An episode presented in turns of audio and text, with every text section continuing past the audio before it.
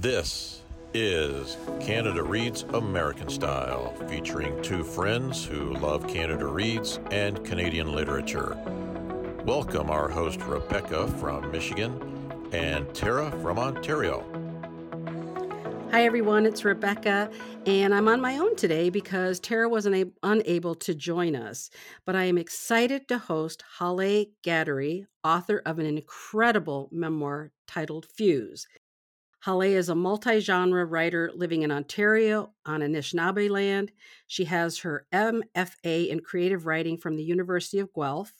Her fiction, nonfiction, and poetry have been published in various literary journals and magazines. Fuse, her memoir of mixed race identity and mental health, was released in spring 2021, and Rebellion Box is her debut collection of poetry and is planned for publication in 2023. Welcome, Hollay. Hello, thank you for having me. Oh, I'm so excited to have you. So, we're just going to jump right into it, and I kind of actually have a three-part question for the first uh, for the first question which is for those who have not yet read your memoir, could you tell us a little bit about it? What is the meaning of the title, which I think is beautiful, and who designed that cover, which is stunning? I threw I'm throwing that one in there as well.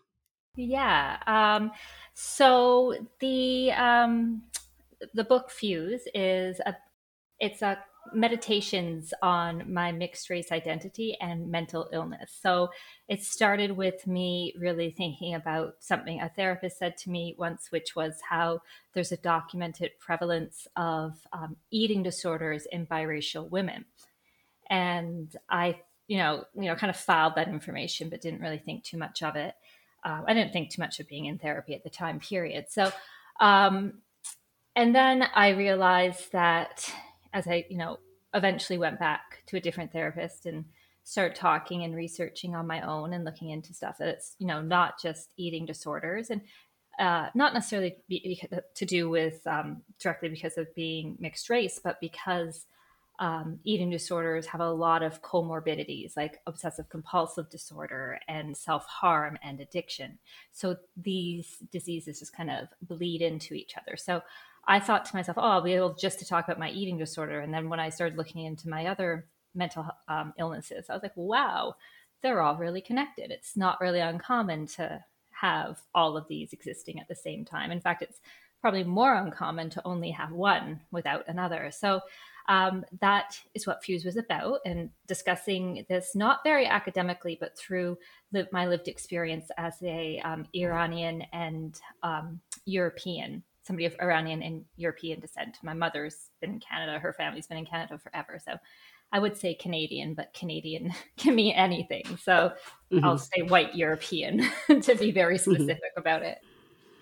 Okay, and then the uh, title fuse. Um, that is uh, refers to really just a word I used in one section where I was talking about my uh, after a episode of self harming, how uh, when the skin was fusing back together on my forearm, it really hurt and itched and pulled. And I was trying not to think about it, but I was all bandaged up. It was a, it wasn't like just a little cut. It was like quite bad. I needed stitches. So um, I was thinking about how being mixed race, how it always feels like I'm, you know, pulling myself together and uh, trying to force some kind of meaning out of what is for me at times a very fractured existence. And then the title, uh, the pa- the cover was designed by David Moratto, who's Guernica's co- uh, book designer. The uh, idea, kind of inspiration behind the image, is uh, by a Persian artist.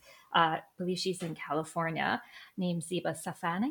So uh, she does amazing work, and I was really loved her work. But when it came to the actual title of the book, we couldn't really, or actual cover, we couldn't really use just her work. We wanted to incorporate a lot of my ideas. And so that is the cover. Um, and I like the idea of a, a woman having her eyes and, you know, almost her mouth covered by a scarf. And then, so with Fuse, the title, had you already did you sort of know that you wanted to have that as the title or did it come out of actually writing the memoir Uh, it came out of writing the memoir. My the, the working title for this project for years was uh, "Memoirs of a Fat Kid on Track and Field Day." Oh. um, which was never gonna like which was never gonna make it like i knew that wasn't gonna yeah. be the title that's just how i thought about it in my brain and then i um i wrote this book um, in a different incarnation for my master's thesis as a novella a fictionalized novella and it was you know it was fine but you know not I, I definitely veered off from my life and whatever so there was that too, um, and that was called Jump Track. But then when it, I really had no idea what this name was going to be. Um, but then one of my early readers of this, um, when I was when she was editing that section, she didn't uh, care for the word choice, and she crossed out and suggested the skin fused together. And as soon as I saw that word choice, oh. I was like, oh. "That's it." So I wasn't even my idea, really. it was it was one of my readers. So thank you, Aga. I love that. That's awesome. So now, because I love your memoir so much, I was telling you beforehand that when I gave it my rating, I used an, an, an alphabetical alphabetical rating, and I gave it an A plus because I just thought it was so beautiful in terms of the story that you're telling and who you are as a person because you are so multifaceted and and and so transparent and open about who you are, but also the writing. I loved how you sort of would start sort of telling us a little something and then you'd jump away from it and go into something else but then you'd always come back and then you'd explain everything out. And i just thought it was such a you know a lot of memoirs are pretty you know linear but yours wasn't and that's one of the things i loved about it. And so i'm wondering if you would be willing to read an excerpt from your book. Yeah sure. Um, this is the first time i haven't like really selected an excerpt. I'm just going to kind of open it and see where it takes me because every time i select one i I always just find I tend to read the same thing over and over, and they're like the ones that I'm comfortable reading. So I'm going to push myself out of my comfort zone and just kind of see where it takes me. And if it's if I if I open it to somewhere where I need to like lead in, I'll I'll like you know situate everyone so it's not too terrible. Great. Okay, so okay, we are starting in funnily enough, the um, chapter called Jump Track, um, which I did take from my original thesis. It, it's nothing like my original thesis, I just kept it. And so this is my wedding and how after my wedding, or at my wedding, which my father didn't come to, I was kicked out of my house, my dad's house, uh, because uh, he found out I was pregnant with my first child. So uh, he's upset. My bro- my older brother is actually worried for my I don't want to say physical safety because my father never hurt me, but maybe my dad having a heart attack. My dad was so angry, so my brother wakes me up in the middle of the night and says like you have to leave now, get out of the house. So I'm going to be starting there. And this this is a really hard one to jump into because as the name suggests, it jumps all over the place. So it's yeah. it fall, it's fine like in my mind because that's what my mind does, but might be hard.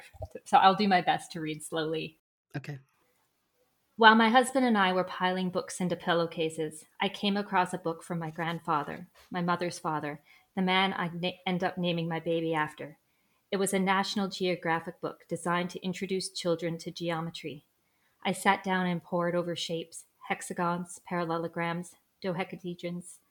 I hoped that the certainty of right angles would bring me a little peace, calm me, but I felt nothing. I had the presence of a damp, heavy sheet tossed over a laundry line.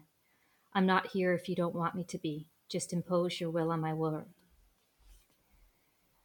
There was another man sitting at the bar beside the stranger and me. He said, Believe what you want as much as you'd like, but gravity's just a theory.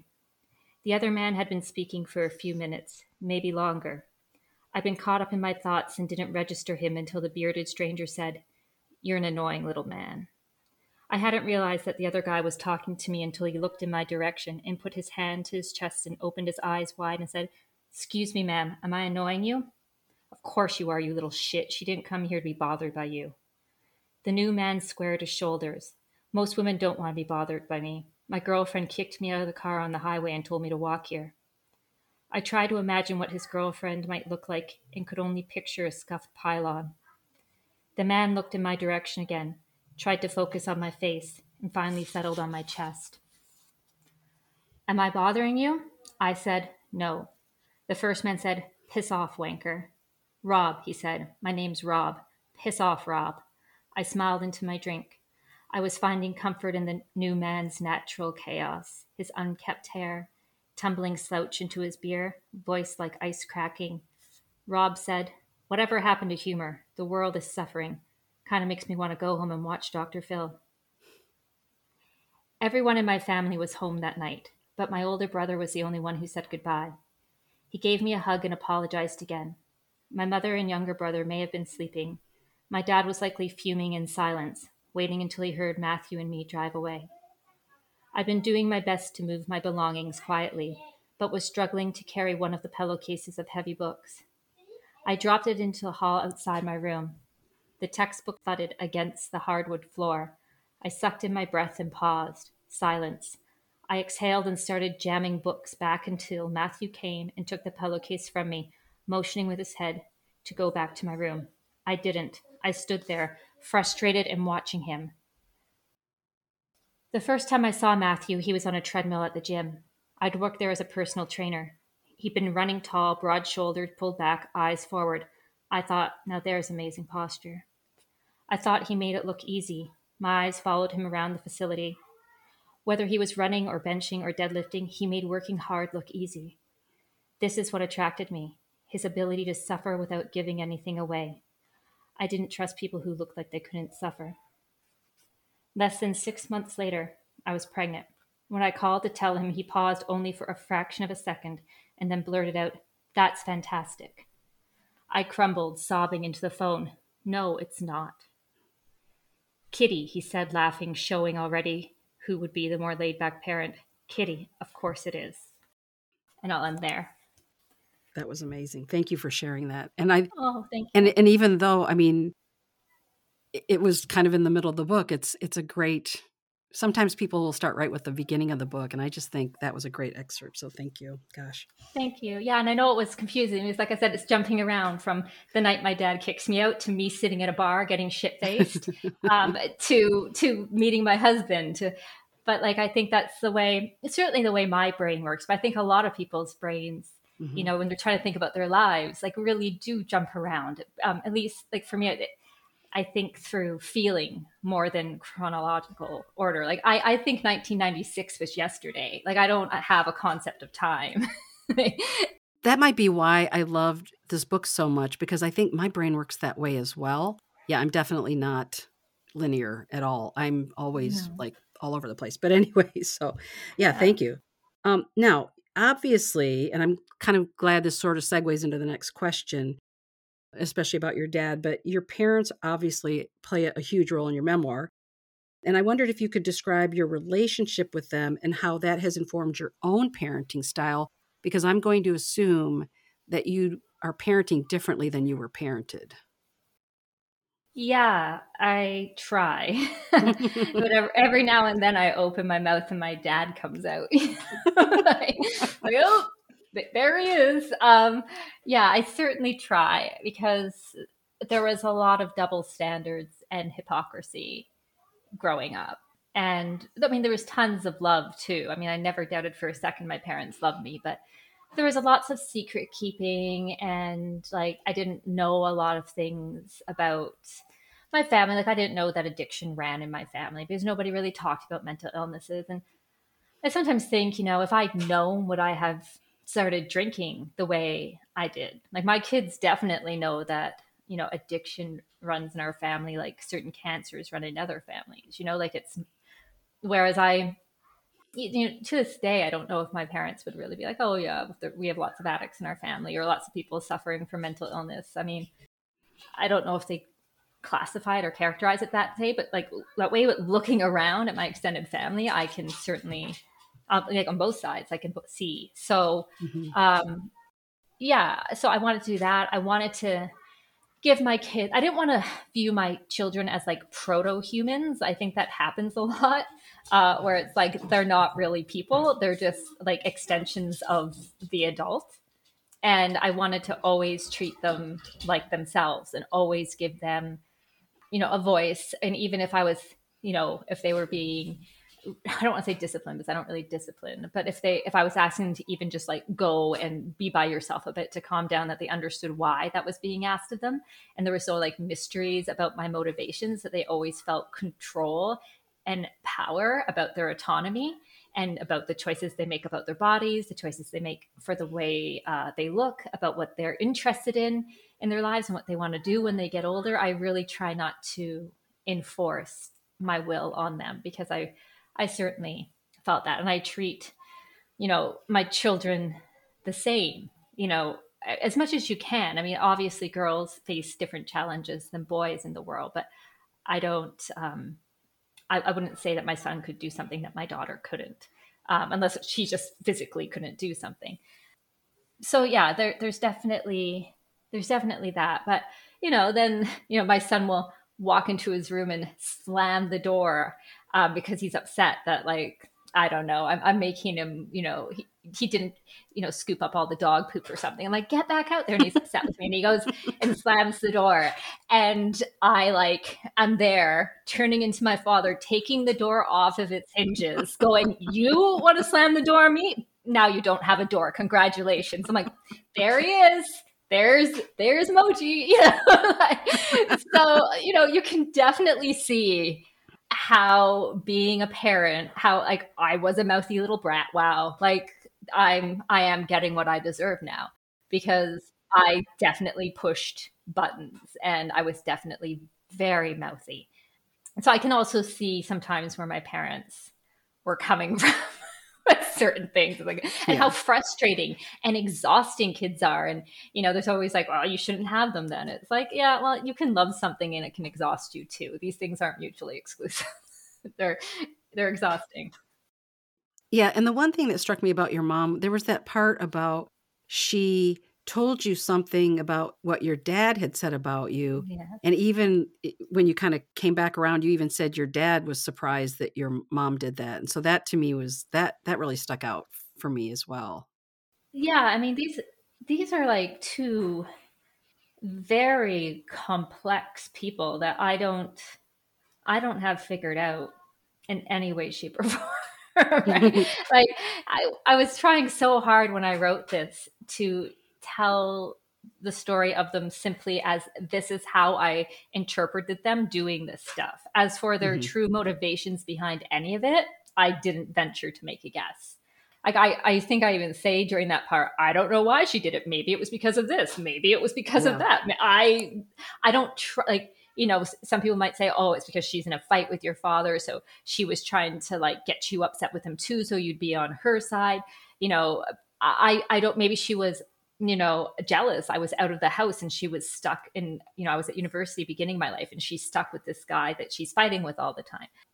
I I don't know. I don't I'm not going to like venture a guess for her. All I know is the way that you know, her telling me those things affected me, you know, and how it you know, was really actually devastating. And yeah. I, it's just being a mother now. This that is one of those things that you know i've said to i've said to matthew before like there are certain things when we're frustrated we say about our children that aren't supposed to leave you know the sanctity of that parental space. You know what i mean? Like you just don't repeat it because it's not it you wouldn't want to you wouldn't want to hurt them like that and because you don't right. mean it. And even if you mean like a little bit of it like if they are truly being a turd like yeah. they, they don't need to know that. They don't need to be put down so I mean, I don't like that. That's tough. And to tell you the truth, like that's something that I think what my mom, like maybe I don't know. I was gonna say I think she could have maybe benefited from like therapy or which you know people think of as being like such a horrible thing to say like you should get therapy but it's like the best thing the most loving thing i think of just yeah. i i don't think i don't think boundaries were really there that yeah. you know I I needed protecting. I didn't need to be buried and I got buried. And maybe she thought she was doing me a favor. Like that's a possibility too. That she thought yeah. she was doing me a favor by telling me the truth. Maybe she was. I don't know. you know, and I think too that mother daughter relationships, there's just so much to unpack there in yeah. just everyday life in general. And then when you have other issues, like you say, you know, some addiction issues or mental health issues, yeah, it's going to just make all of those things bigger than life. So, yeah, I think that's a, that's a challenge. yeah, I mean, my parents haven't even read the book, nor do I want them to. And I wondered you know, about that. Yeah, well, I mean, when I say nor do I want them to, I think for them to read the book, I need them to kind of, I need them to absolutely go in with a really super open mind and actually read what I wrote and not read bringing their own stories there. Mm-hmm. Like this, this isn't a court. You don't yeah. need an argument for everything. You know, like it's, I, I remember one part I say that my mom grew up in Leaside and she's like, no, it was actually whatever. It was like a neighborhood over. I'm like, what? It's the same thing. It was you were surrounded by really wealthy people. Like it, and yeah. you know, I if if I offered to have you read this in advance. it ultimately doesn't change the story. So like I'm afraid that people like will latch on to tiny little inaccuracies like that as the whole story the whole thing falls apart. Yeah. You can't believe anything I say. So I really do I'm fine with them not reading it. I'm very yeah. fine with them not reading it. Um I, I, think I almost feel better that they haven't. But if they want, I mean, I gave her a copy of the book. she's she's probably throws darts at it, but as, as, she is welcome to do. I mean, I always think, what would I do if my my kids wrote this? Like growing up with a mother who has obsessive compulsive disorder. I'm sure there's going to be at least a pretty good memoir in there. like! Uh, you know, like it's. I just think of that song. Um, you know, by Philip Larkin, a, a song that that poem by Philip Larkin, This Be the Verse, you know, they fuck you up, your mom and dad. They may not mean to, but they do. Uh, they take they take all the hurt they had, then add some extra just for you. But they were fucked up in their turn by fools in old hats and coats, who half the time were soppy stern and half at one another's throats. Man turns misery on to man. It deepens like a coastal shelf. Get out of as early as you can and don't have any kids yourself. like, there it is.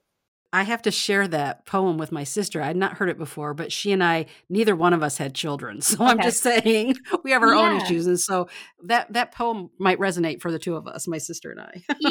And I mean, I think we do like I, I may not be making the same um, errors as my I don't even want to say mistakes or errors. That's weird. Like I may not be making the same decisions my parents made, because they were just doing the best they can they could right? Like yeah. I wasn't i wasn't like abused or anything like that.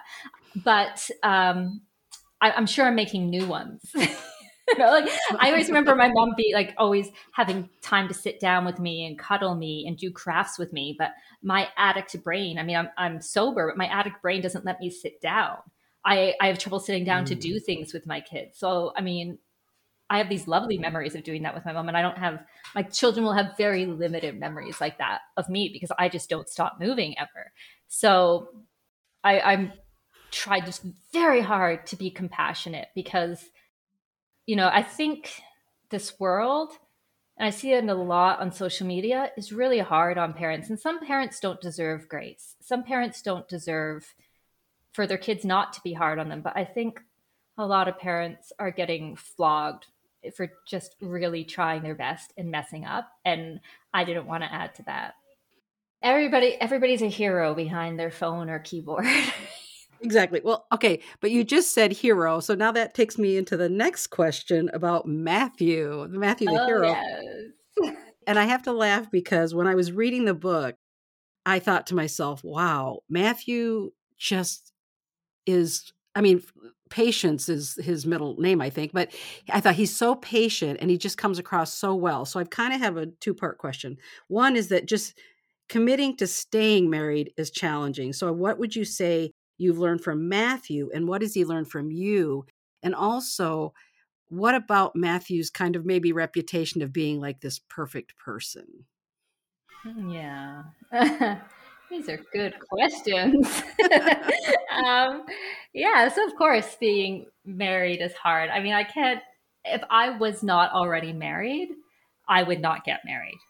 I, I, I think I make it pretty clear that I was pressured into it a lot because of cultural values and I mean, not even Iranian values. I mean, my my mom was a little bit worried about it, about you know. Mm-hmm what people would think I was pregnant. It's like, isn't everybody getting knocked up before they're married these days?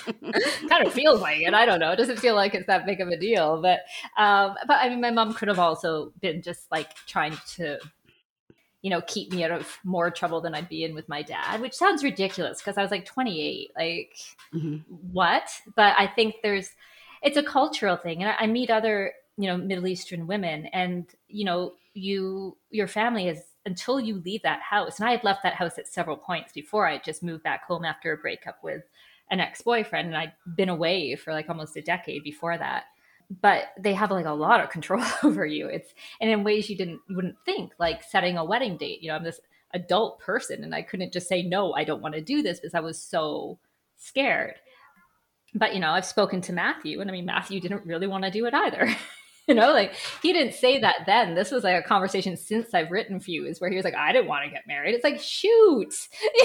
and here we are. and that's not us saying that we didn't want to be together. It's just that neither of us were like particularly interested in the cult of marriage. that's all. I mean, now I sound like I'm really out there, the cult of marriage. I think that marriage can be a wonderful thing for certain people. I really think it works for certain people. I am not one of those people. And I find it very suffocating. So I, I, and not because of anything he's doing. It's because of the way, as soon as you somebody hears you're married or sees you're married, they treat you differently as a as a person, as a woman. They treat me differently, and it's like, no, I just want to be me. I don't want to be seen as me in half, or I'm already halved. You know what I mean? Like I don't want to be seen as any of like you know i'm attached to this person that is so gross. Like i've already like i feel like most of my life i've had other people leeching identity you know either into me or off of me. I just don't want any part of it. So um yeah it's it's been a challenge and you know i really contemplated and i'm very serious i'm laughing because i know how absurd i sound but i contemplated divorcing matthew staying with him but not being married to him anymore. But at that point uh uh, I just feel like like what divorcing him other than other than like not having this label that I think is arbitrary on me. It's not going to change anything. Mm-hmm. And if mm-hmm. the label's arbitrary, then who the hell cares? Like just who cares? So I don't wear my wedding ring. That's my like tiny, you know, you know, topple the patriarchy. Um, he wears his. That's up, to, that's up to him. I don't stop him he's fine with this because he the way he says it is like I know who I married. He met me at my worst. I mean, he met me at I can't say like rock bottom because I think for most addicts there's like many rock bottoms. They're just all kind of different. But he met me at one of the worst times in my life and like actually pursued me. So like when people are like, "Oh, you know, he's he's such a saint to be with you. You're bananas. You're crazy. You're nuts. Um, I'm like, who who's the crazy one? Me or the one that hooked up with this knowingly? And I can say all this stuff, but as I say it, as I say, I don't want to be married to him. I want to be free. I want this. I want that. The fact of the matter is, like, he's also my best friend. He really is my best friend. I love him. It's just that I find the I find the shackles of matrimony just way too much. And it's again nothing he's doing. It's what it, society, both cultures, the Western and the Middle Eastern culture, put on me and say I have to act like and I have to do. I can remember one time sitting around a table at Nowruz and I was speaking uh, to my mom about an ex-boyfriend who she knew, who I had just spoken to. And my brothers said to my husband, You're just gonna let her speak to him? And my husband, I can remember like wiping off the baby's face. He was like shoving her mouth full of rice. And uh, he said, "Pardon?" He said, "You're." my dad's like, "You're just gonna let her speak to him?" She goes, "I don't." He said, "I don't let Hollay do anything," and just laughed. Mm. And that uh, that was the end of it. But I mean, that there's the two things. Is like he no, he's not gonna. If he told me I can't talk to somebody, it'd be like, "Poof, you're single. Congratulations!" Like, he, because I grew up with a man telling me what to do for most of my you know young life nobody is going to tell me what to do even when he's right he's not going to be telling me what to do i don't want to hear it so i want to know what has matthew learned from you well he says has said I'm not putting words into his mouth that uh, I, I, I, encourage him. I think he said force him. Uh, his words were forced to be a, a better version of himself, like to keep getting better and not to become complacent about things. He he grew up in like he's a you know cis white male that grew up in rural Ontario. Like, it's not like he was exposed to a lot of like queer culture or marginalized culture or anything like that. So he's learned a lot about that through me. Okay, thank you. Uh, can you talk a little bit about your poetry book coming out this year and anything else you might be working on? Rebellion Box is, you know, me rattling my chains. Is exactly what it sounds. It's about being trapped by your labels, by life. It like goes into my uh, obsessive compulsive disorder, which is existential OCD. You know, it it about getting older. You know, which is really interesting for women, I think, uh, mm-hmm. and terrifying, but also really liberating. Yeah, Widow Fantasies is a collection of flash fiction mostly, so very, very, very short fictions about um, women using fantasies to subvert our roles in this world. That's what that's about. And then um, I'm working on a novel I'm working. I'm also working on. Yeah, I'm also working on more poetry to avoid working on a novel. Yeah. but I'm working on a novel. That's that's the end goal there. Oh my gosh. Okay. Well, that's really exciting to hear. You've got so much more coming, and so I want people to read the memoir, and then obviously we'll be looking at the poetry, and then after that the the short fiction. So I look forward to that. Well, Hale, thank you. This has been just a really fascinating chat with you and I guess none of it surprises me because following you on social media, I can just see how vibrant you are and how real and transparent and open. And I just love that about you. But I just want to say thank you so much. It's been a real pleasure to chat with you today. Thank you so much. I really appreciate this. Thank you for joining us on our bookish journey. If you enjoyed this episode, please consider subscribing, rating, and reviewing Canada Reads American Style wherever you listen. You can connect with the podcast and Rebecca on Instagram at Canada Reads American Style and with Tara at On a Branch Reads. Until next time, keep reading.